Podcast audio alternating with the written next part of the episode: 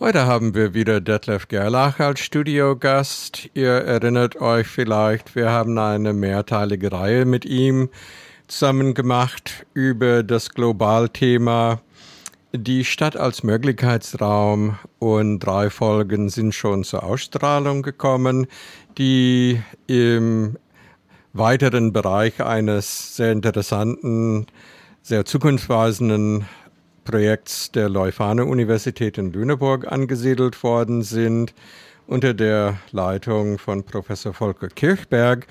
Und Detlef war so freundlich und hat sich bereit erklärt, äh, diese ganzen Phänomene aufzubereiten und für uns zu kommentieren. Wie gesagt, also es hat ja schon in der Reihe drei Folgen gegeben.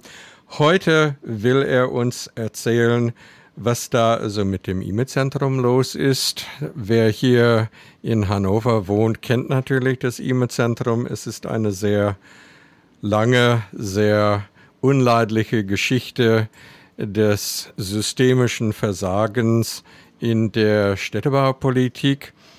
Und dann würde ich einfach an dieser Stelle ganz gern an Detlef übergeben, der das Weitere erzählt.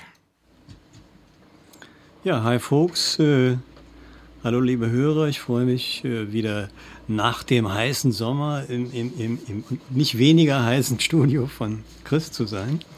Ähm, wir können also jetzt den äh, etwas fallen gelassenen, runtergefallenen Faden wieder aufnehmen, der dem Sommerloch geschuldet war. Und diese äh, thematische Serie Möglichkeitsraum Stadt Hannover wieder aufgreifen. Es war eine wunderschöne Gelegenheit dafür, und zwar mittendrin noch äh, im heißen Sommer, nämlich am 10.8.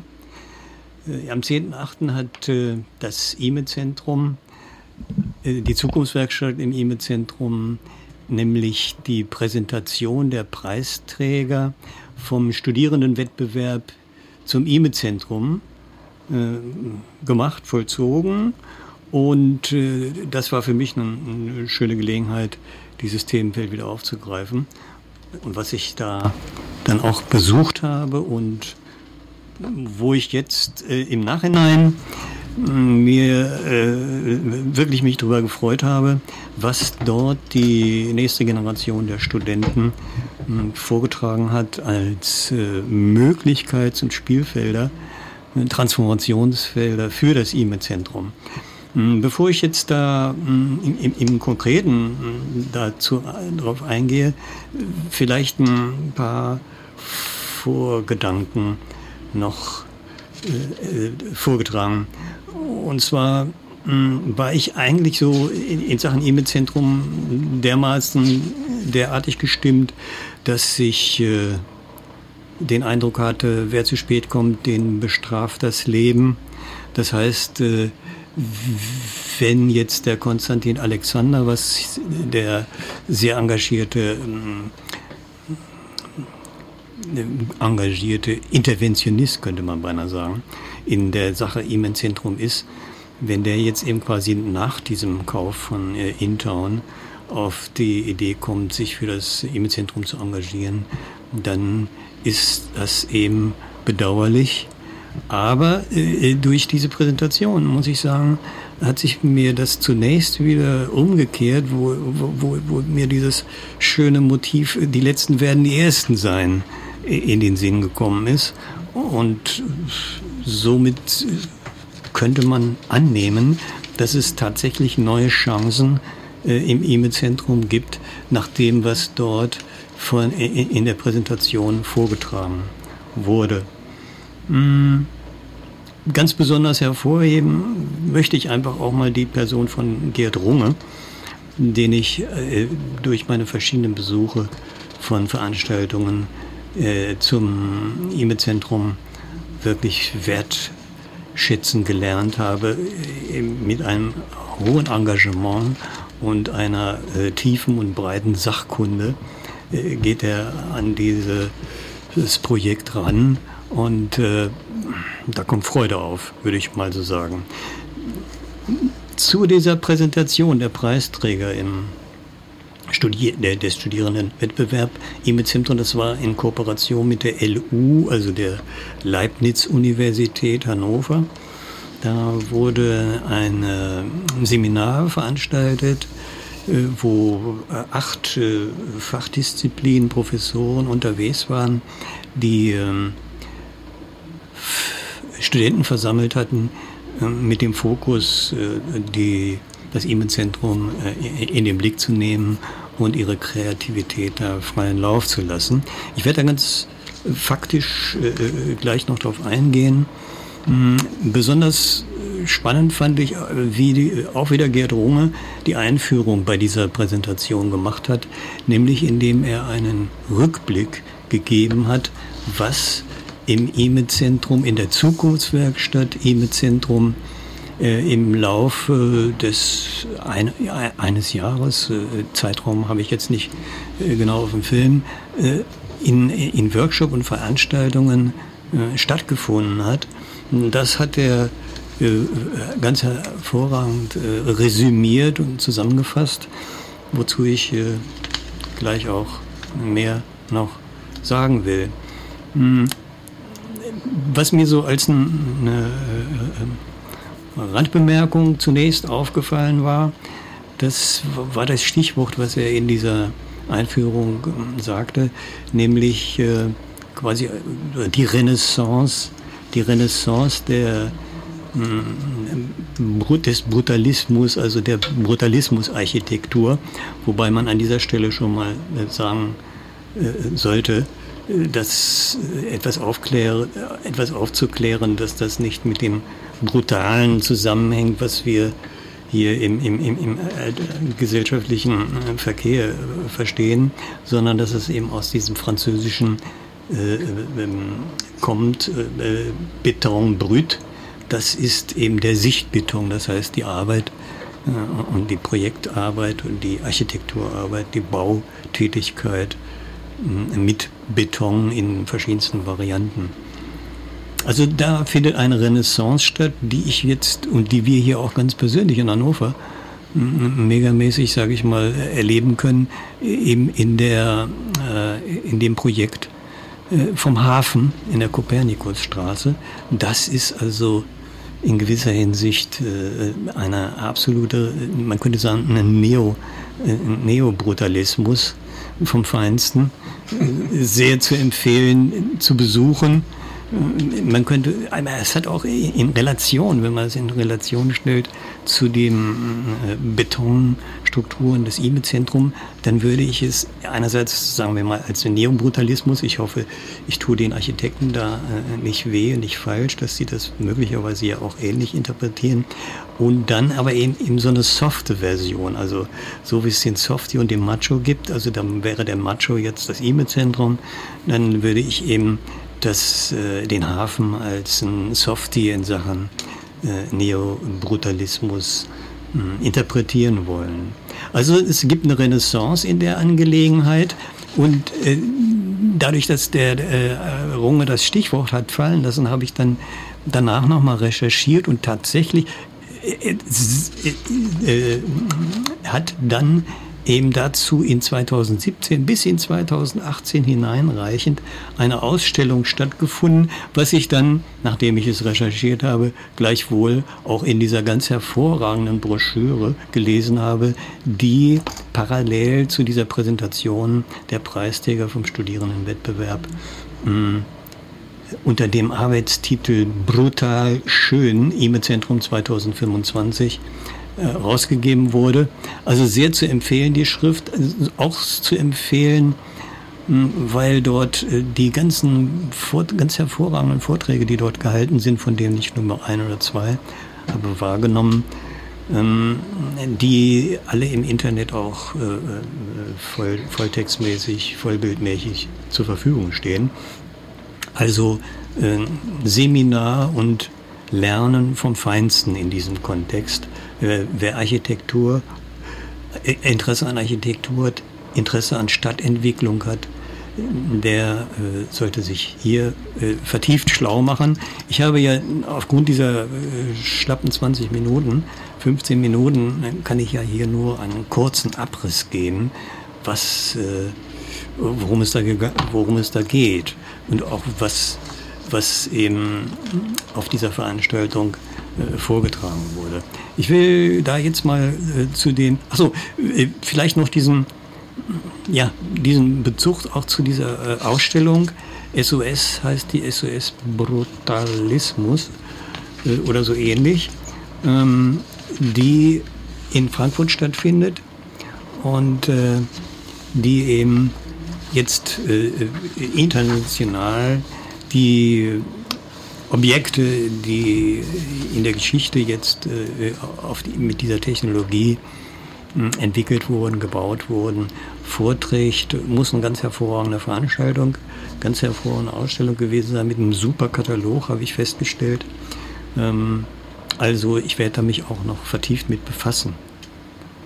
Das heißt, wir, es kann sein, wenn, der, wenn Chris Interesse hat, wenn das äh, hier sich einbauen lässt, können wir das möglicherweise dann auch noch ein bisschen äh, vertiefen, was hier jetzt erstmal nur angerissen werden kann. Na, sicher doch.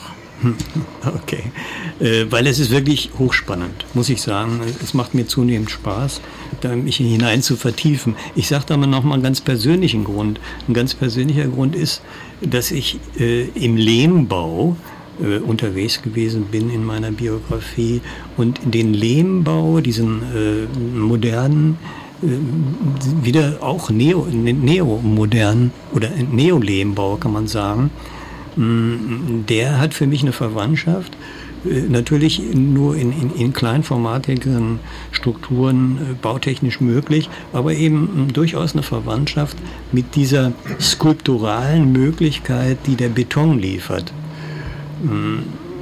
Das leistet in, wie gesagt, kleinformatigen äh, Gebinden, möchte man beinahe sagen, äh, kleinformatigen Gebinden leistet das eben dieser Lehmbau auch, wenn man da äh, experimentell mit rangeht.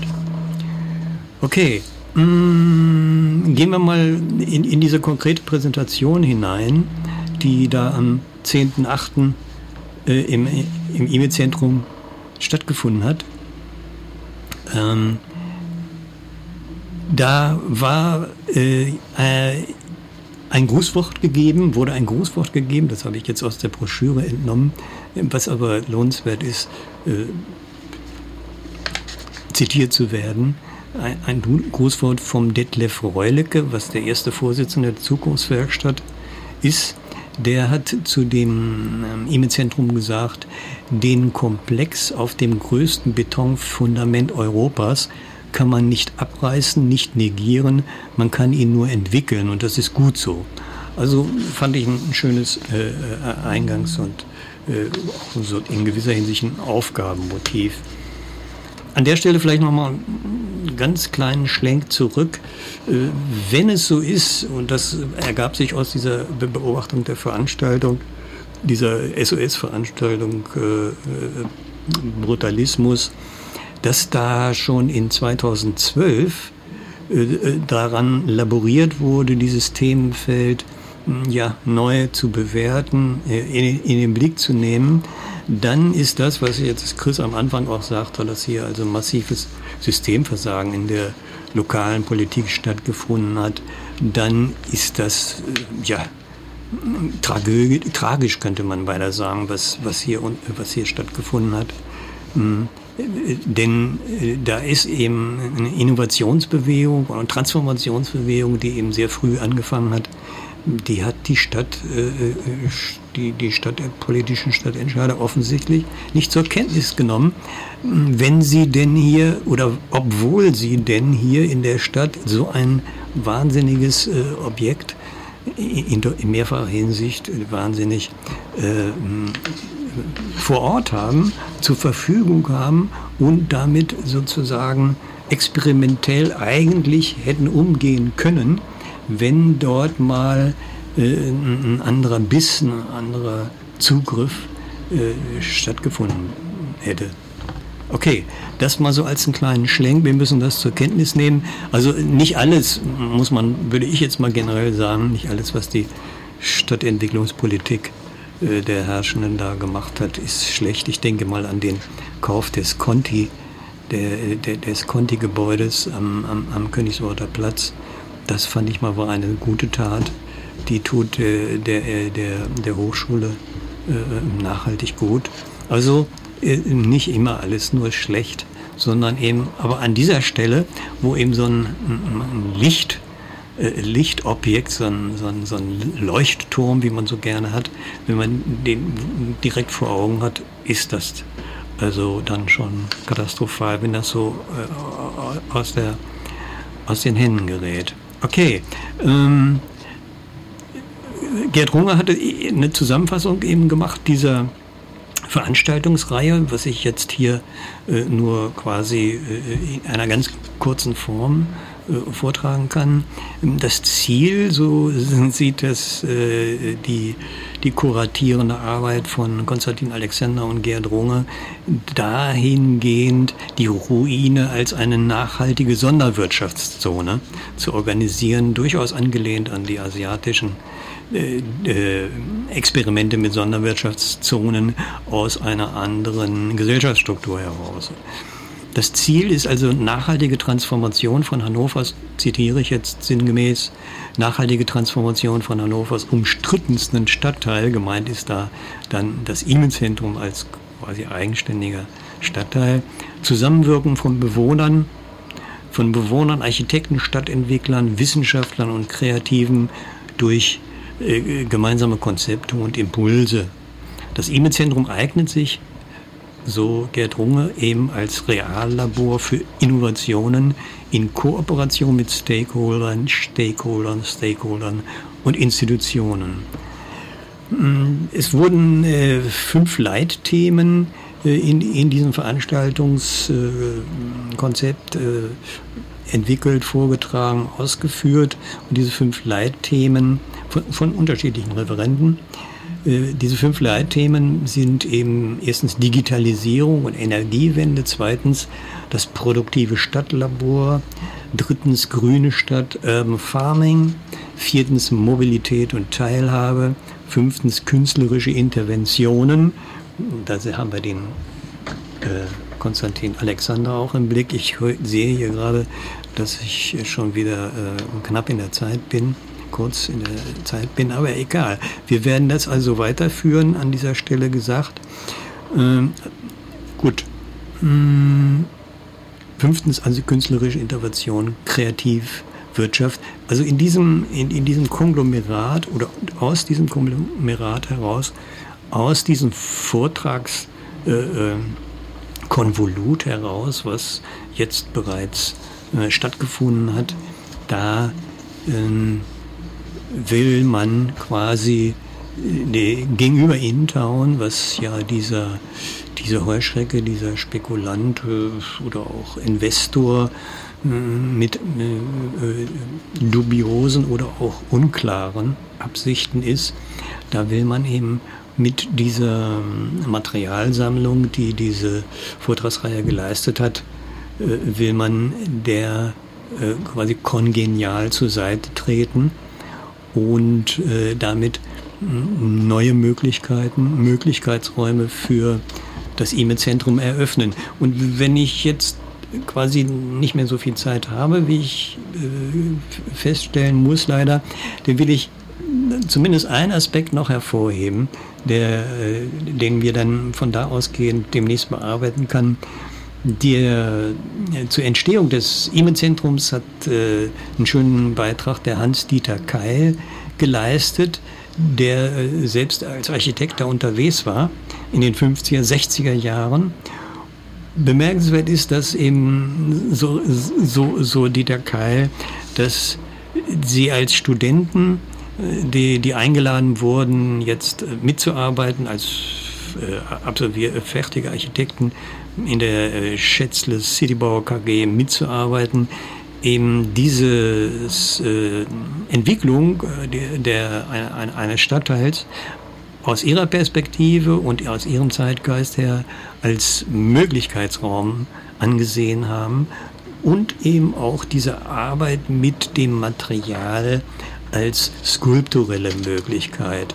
Also das heißt, wenn hier jetzt aktuell wieder von einem Möglichkeitsraum gesprochen wird, so wie das von ähm, Professor Volker Kirchberg vorgetragen worden ist, dann schließt sich hier in gewisser Hinsicht ein, ein Kreis, der äh, von der, vom, vom Auftakt, vom Anfang her, äh, quasi ein Neubau, ein, auch ein neues Konzept in der Stadtentwicklung war, bis hin zur Gegenwart, wo sich dieses Objekt als Ruine darstellt und wo jetzt äh, erneut mh, Gruppierungen von äh, Aktivisten, äh, Innovatoren und Interventionisten rangehen, diese Ruine, die einmal ein Leuchtturmprojekt war, nun wieder als Möglichkeitsraum zu definieren und zu entwickeln.